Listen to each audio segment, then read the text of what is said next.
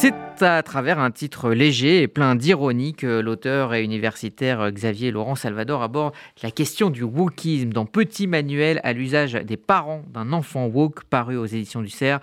Il propose aux parents des arguments pour répondre à l'idéologie woke de plus en plus présente selon lui dans le monde euh, universitaire. Au-delà d'apporter des réponses, il détaille de manière très précise la manière dont cette idéologie, venue donc tout droit des États-Unis, a infiltré les domaines aussi vastes et importants que la littérature, l'histoire, la biologie et surtout le rapport à l'autre. Euh, Xavier Laurent Salvador, bonjour.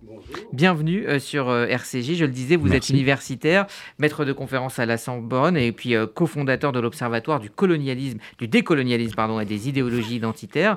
Vous avez donc choisi la forme d'un petit manuel avec la méthode des anciens livres de classe, hein, vous le dites, le constat, la réponse et l'exercice, et ce sur plusieurs thèmes. Mais vous débutez donc ce, ce manuel par une analyse qui est intéressante du wokisme. C'est une vingtaine de pages dans, le livre. Euh, peut-être déjà important, euh, rappeler à nos auditeurs qu'est-ce que le wokisme, euh, d'où ça vient, son origine et aussi, selon vous, vous l'expliquez, son but.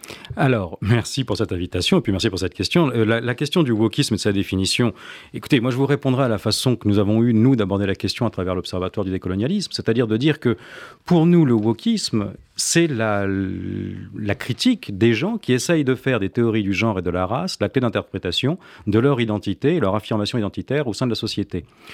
Du point de vue woke, en quelque sorte, le, woke, le mot woke a une histoire un peu plus longue. Il signifie être éveillé, éveillé. Et voilà, être ouvert, euh, être ouvert sur l'autre et prendre conscience des, de la perversion des rapports de domination qui existent entre les majorités contre les minorités. C'est donc en fait en réalité une affirmation des, communautari des communautarismes et des identités minoritaires contre le fait majoritaire pourra parler peut-être de ce que cela implique d'un point de vue politique, par exemple, en termes de démocratie, lorsqu'on attaque la majorité comme étant elle-même euh, source d'une euh, pression contre les minorités.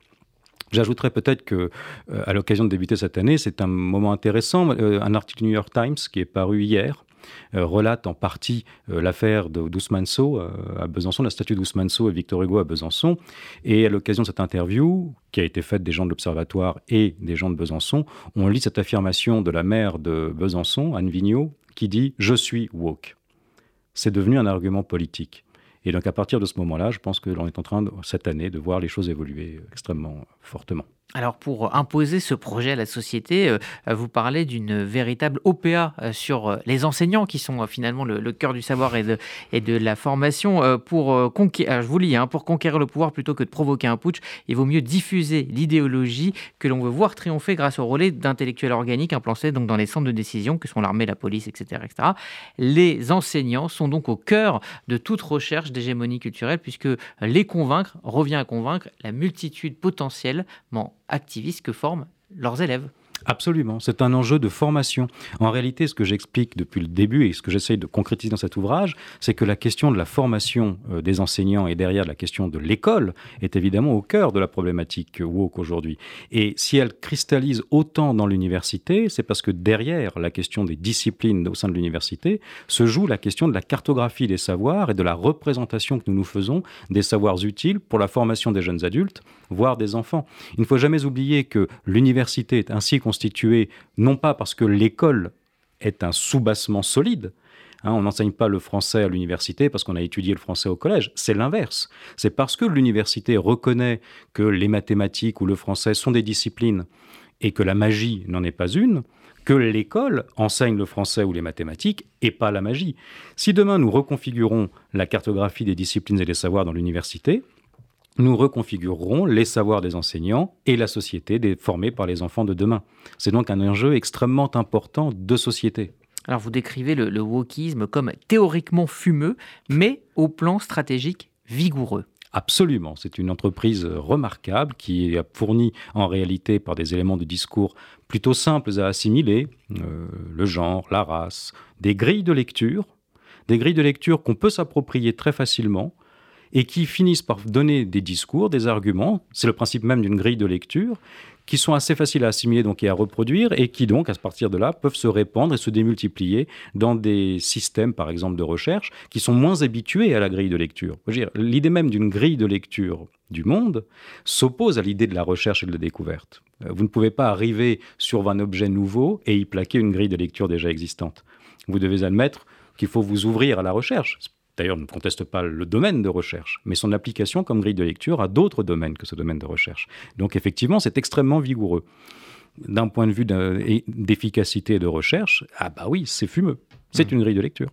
Alors les jeunes hein, sont très sensibles à ces thèses, vous le dites, vous-même le, constatez, vous-même euh, enseignant, mais est-ce que c'est pas tout simplement normal à 20 ans d'avoir une envie euh, de changer le monde? On peut penser à d'autres modes de pensée euh, dans les années 60, 70, ou voilà, quoi de plus normal que de vouloir révolutionner le monde dans lequel on arrive? Mais complètement, mais c'est génial, mais absolument. Mais je suis tout à fait d'accord avec ça. Oui, c'est un phénomène de jeunesse. Oui, c'est quelque chose qui euh, donne envie de changer le monde. Et de ce point de vue-là, je vous rejoins pleinement. D'ailleurs, quand on parle euh, en réalité du wokisme, moi j'en parle en tant que maître de conf, en tant qu'enseignant. Euh, j'y suis confronté justement en tant qu'enseignant. Mais avec les, avec les jeunes qui se sentent concernés par ces questions-là, le dialogue est constructif. C'est intéressant. Non, la différence peut-être qu'il faudrait souligner, c'est que euh, rarement ces phénomènes dont vous parlez de contestation, de jeunesse, d'engouement politique, ont été en réalité pensés en amont par des adultes, voire financés par les institutions.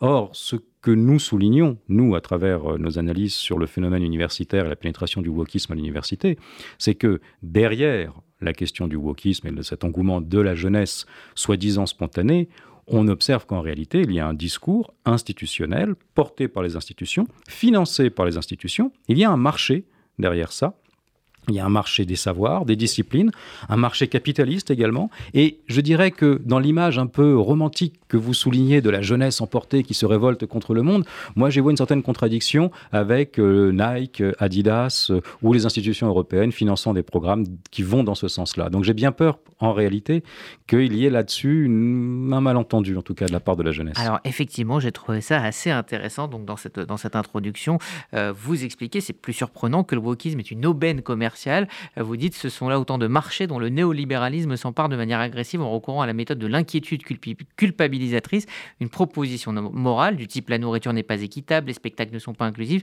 permet d'embrayer sur une prescription commerciale. Absolument. On est, on est sur l'ouverture de nouveaux marchés. Et de ce point de vue-là, le marché qui sans doute, alors il y a un excellent ouvrage qui avait été publié tout récemment par Anne de Guigné sur la question du capitalisme, voilà, du capitalisme woke, mais moi je la rejoins pleinement dans, en tout cas dans la démonstration des exemples qu'elle donne, c'est-à-dire qu'on voit aujourd'hui qu'effectivement, on, est en train de transformer sous couvert de valorisation des minorités ou de valorisation de communautés infimes, de nouveaux secteurs de marché dont le capitalisme et le néolibéralisme s'emparent avec avidité. Et c'est comme ça qu'on ouvre aujourd'hui la porte à de nouvelles démonstrations dans le sport, dans la nourriture, etc. Là où autrefois, peut-être, il aurait été plus difficile d'argumenter, de mettre de l'argent, d'aligner de l'argent sur certains secteurs, comme par exemple la nourriture, euh, telle que vous venez de la décrire. Et Anne de Guigné parlait également de crainte aussi euh, euh, du monde du marketing de ne pas coller avec, avec ses valeurs. Absolument, on a là un phénomène d'entraînement qui se nourrit lui-même, comme un, une espèce d'ouroboros, là, un serpent qui se, qui se mord la queue.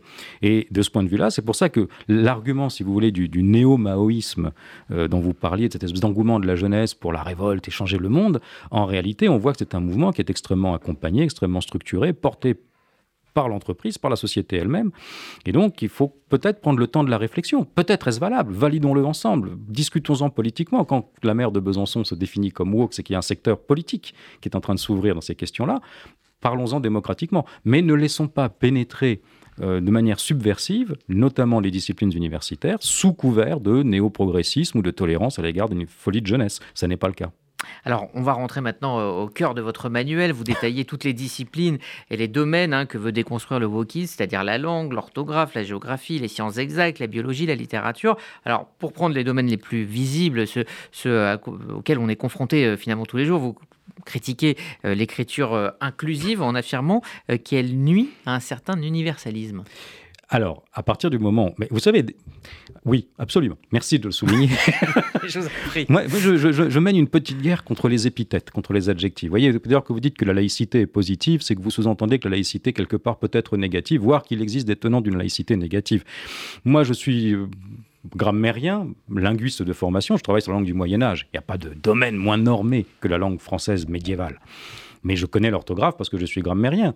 Si vous me dites que la grammaire est de temps en temps positive, j'en conclus qu'il existe une grammaire négative. Alors est-ce que c'est moi le porteur de la grammaire négative parce que je suis grammairien? Je vais finir par me vexer, vous voyez, que vous me le disiez systématiquement. L'écriture inclusive prétend représenter euh, les euh, minorités. Moi, je soulignais ça dans les vœux, vous voyez. Chers toutes et tous, bonne année 2023. Et je reprenais une collègue qui nous écrivait dans ce sens-là en lui disant, mais c'est pas un peu exclusif, ton toutes et tous, là Et les autres? Et en réalité, c'est ce qui se passe avec l'écriture inclusive. C'est-à-dire qu'à vouloir, force de vouloir dénier la portée, justement, grammaticale, symbolique de la grammaire, et une capacité à dénoter le neutre, par exemple, ou à justement embarquer la totalité euh, des dénommés. Hein, si je vous dis, je ne sais pas, moi, l'homme est mortel, vous n'en concluez pas que la femme est immortelle. Vous voyez bien que hein, dans votre façon de concevoir la grammaire, de la recevoir, vous inscrivez cette idée d'universalité. Dès lors que vous faites de l'orthographe un phénomène militant, un phénomène de marqueur du camp du bien, par, mon orthographe, je m'inscris dans une pensée, dans une conscientisation. C'est un terme à la mode dans la recherche. Aujourd'hui, les études euh, doctorales cherchent à conscientiser les publics. C'est de l'évangélisation en réalité, mais il ne faut pas le dire. Donc, l'orthographe, à partir de là, devient un phénomène extrêmement clivant. Elle dénie en réalité euh, à la langue qui est un des piliers de la Constitution française, c'est l'article 2. Hein. la langue française est évidemment euh, la langue de l'État français. Et à l'orthographe, telle qu'elle est enseignée, je ne dis pas, je ne vous parle pas de la langue comme phénomène euh, biologique, naturel, neurologique. Je vous parle vraiment de la langue telle qu'elle est en tant qu'objet d'enseignement, en tant qu'objet grammatical. Vous déniez à la langue sa capacité à dire le monde. Or, la langue ne façonne pas le monde. Alors, vous euh, démontrez que les domaines sont plus vastes même que euh, l'orthographe. La science même, les sciences exactes mmh. sont attaquées parce que vous appelez la défiance envers la science blanche. Oui, on, assiste à ça. C'est un phénomène qui participe de ce déconstructivisme euh, hérité effectivement de la pensée heideggerienne, etc., et qu'on voit arriver des États-Unis, pour le coup, où on voit euh, la mise euh, en valeur des savoirs autochtones. Alors j'en reviens peut-être à cette question de la magie dont je vous parlais tout à l'heure, je dirais simplement un petit mot de cette question-là. Pourquoi est-ce qu'on n'enseigne pas la magie à l'université française? Parce que la magie est une techné. Vous savez, l'université distingue entre les chaires, l'épistémologie, et puis la technologie. On sait tout de la magie. On sait tout de la magie. On a tout étudié, de l'Afrique à la Chine, à l'Asie, au, Berry du XIIe siècle. On connaît tout des pratiques magiques. J'ai moi-même écrit des livres sur la magie. Mais il n'y a pas de chair en magie, tout simplement parce que la magie n'est pas une science qui s'enseigne. On assiste aux États-Unis et au Canada notamment, et progressivement, ces programmes arrivent en France, à la revalorisation de ce qu'ils appellent les savoirs autochtones. Les savoirs autochtones sont en cette réhabilitation qui participe à la déconstruction de la science blanche, par du principe que euh, la science telle qu'elle s'est construite, cette science qui soigne vos cancers et mon arthrite, enfin non, j'ai pas d'arthrite, mais qui pourrait soigner mon arthrite si j'en avais une, euh, en fait, euh, est héritière d'une vision du monde portée par la majorité coloniale blanche qui a embrigadé le monde dans un système de pensée qui ne lui appartient pas. À partir de là, il pose l'idée qu'il faut déconstruire la science pour revaloriser en réalité des savoirs autochtones qui ont beaucoup à nous enseigner. Ça se discute. Je veux dire, on peut envisager cette sociologie des sciences, voir justement quelle est la part d'héritage des savoirs autochtones dans la science que je ne prétends pas être blanche. Vous voyez le problème de l'adjectif ici. La science qui nous soigne, par exemple. Mais aujourd'hui, dès lors que vous réhabilitez, par exemple, l'enseignement de la magie, non pas parce que c'est un impératif catégorique scientifique, mais parce qu'il faudrait absolument déconstruire les sciences pour la purifier du mal colonial qui l'habite, vous voyez que vous quittez le monde de la science pour entrer dans un monde de morale, dans un monde politique, qui est certainement intéressant, mais vous savez, la politique fondée sur la science, c'est dangereux.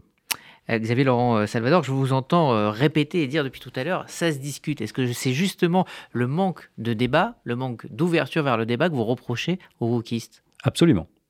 Vous avez tout dit. Je pense qu'aujourd'hui, la question de la discussion scientifique autour de ces questions-là, elle, est, elle, reste éminemment brûlante.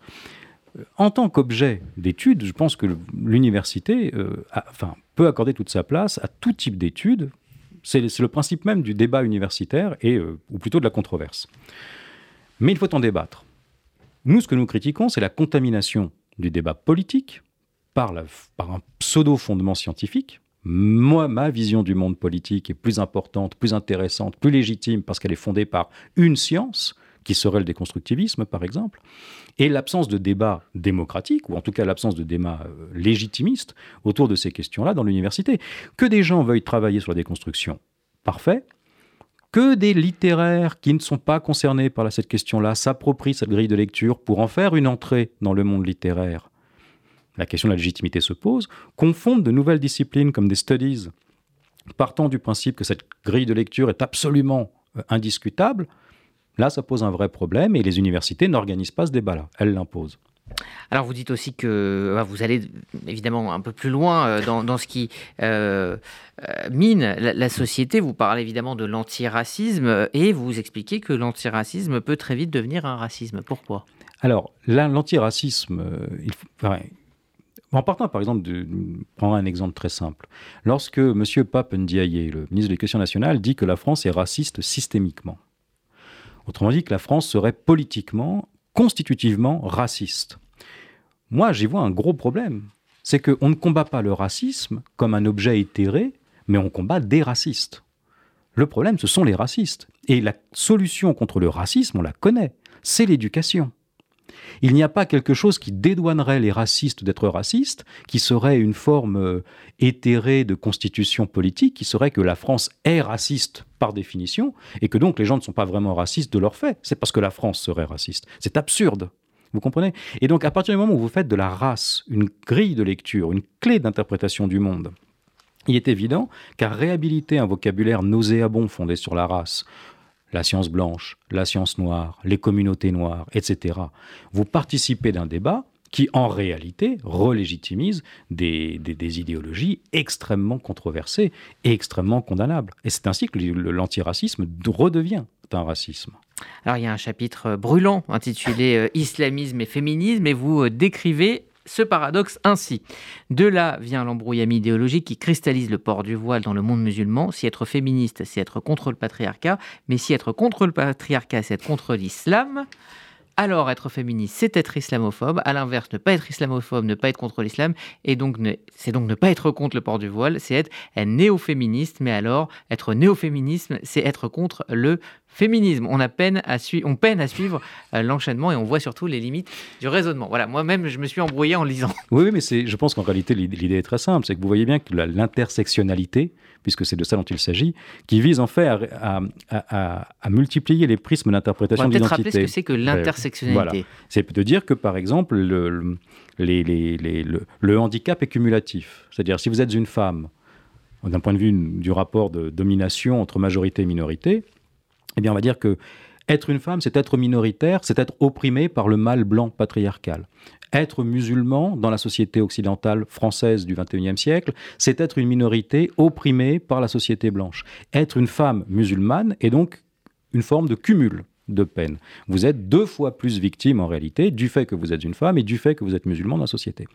Alors, c'est cette notion d'intersectionnalité qui date des années 80 et qui en fait était basée sur la description du handicap à l'origine, par métonymie affilée comme ça, pour décrire les euh, cumuls de descriptions identitaires minoritaires. On en arrive à cette idée qu'être une femme musulmane aujourd'hui, c'est être doublement discriminé. Être discriminé parce qu'on est une femme et parce qu'on est musulmane. Être une femme qui veut porter le voile, c'est donc aujourd'hui être s'exposer à être discriminé parce qu'on est une femme et parce qu'on est musulmane. Il faut donc cesser toute discrimination et aider toutes les femmes musulmanes à porter le voile car c'est là leur destin. Là, je caricature la pensée mmh. woke en réalité. Et donc vous voyez bien que progressivement... Leur choix. Leur choix. Ça reste à discuter, puisque si vous en faites une question de choix individuel, alors à ce moment-là, la question de l'émancipation se pose dans l'école, par exemple. C'est-à-dire, est-ce que la France peut porter les idéaux d'émancipation comme elle les portait au XIXe siècle contre le christianisme, est-ce qu'aujourd'hui on peut porter dans l'école un discours émancipateur contre la communauté euh, musulmane? Est-ce qu'on peut aider les jeunes filles musulmanes à s'émanciper du port du voile ou à choisir mieux? J'ai bien peur que dans le débat public aujourd'hui, cette question ne se pose même pas. Car en réalité, ce serait discriminant, voire qualifié d'islamophobie, cette espèce de fausse accusation, de faux crime qui n'existe pas en réalité.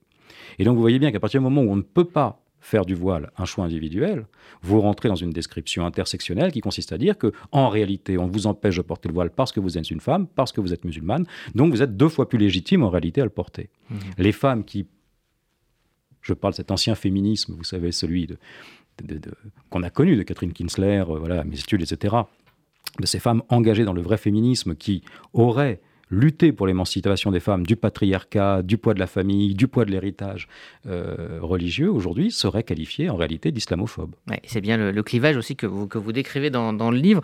Euh, je l'ai dit, c'est un, petit manuel à l'usage des parents euh, qui aurait donc un enfant woke qui, de toute bonne foi, bah, viendrait discuter ou justement ne pas discuter avec eux. pourquoi, ça sera ma dernière question, il y a urgence selon vous à rétablir le dialogue entre les générations Qu'est-ce qui nous attend dans une génération ou deux ce qui nous attend, c'est la refonte d'une société sur la, sur la base d'une réalité, d'une conception d'une démocratie des minorités. Je vais le dire très vite, mais si, si aujourd'hui on s'expose à la réintroduction de la minorité contre la majorité, si on laisse nos enfants rentrer dans cette idée que la définition identitaire communautariste prévaut sur l'ensemble des représentations d'une démocratie universelle, légitimiste, représentative, on rentrera très vite dans une démocratie qui n'est plus celle de Magritte, de gens en costume avec un chapeau melon qui portent la loi, mais dans une démocratie, une démocratie costumée, de gens rassemblés dans une assemblée nationale autour d'un pouvoir très éloigné, impérial, qu'on ne verra plus il faut renouer le dialogue. Je veux dire, le, clivage générationnel que vous évoquiez en début d'émission est un clivage factice que nous ne devons pas laisser filer. Il nous appartient à nous, en réalité, de renouer le dialogue et de faire peut-être prendre conscience du débat nécessaire. Parlons-en ensemble, voyons ensemble ce qui peut se faire, mais n'abandonnons pas au prétexte que nous sommes trop vieux pour parler à des gens qui ne partagent pas notre vision du monde et ne laissons pas installer l'idée que la vision du monde des jeunes, au prétexte d'un jeunisme pseudo-progressiste, vaut plus que la nôtre, au prétexte qu'ils le disent plus fort. Merci Xavier Laurent Salvador. Euh, donc je rappelle hein, le titre de ce petit manuel à l'usage des parents d'un enfant euh, woke. Euh, c'est intelligent, mais c'est surtout très drôle souvent. en tout cas, l'angle choisi était très intéressant. C'est aux éditions du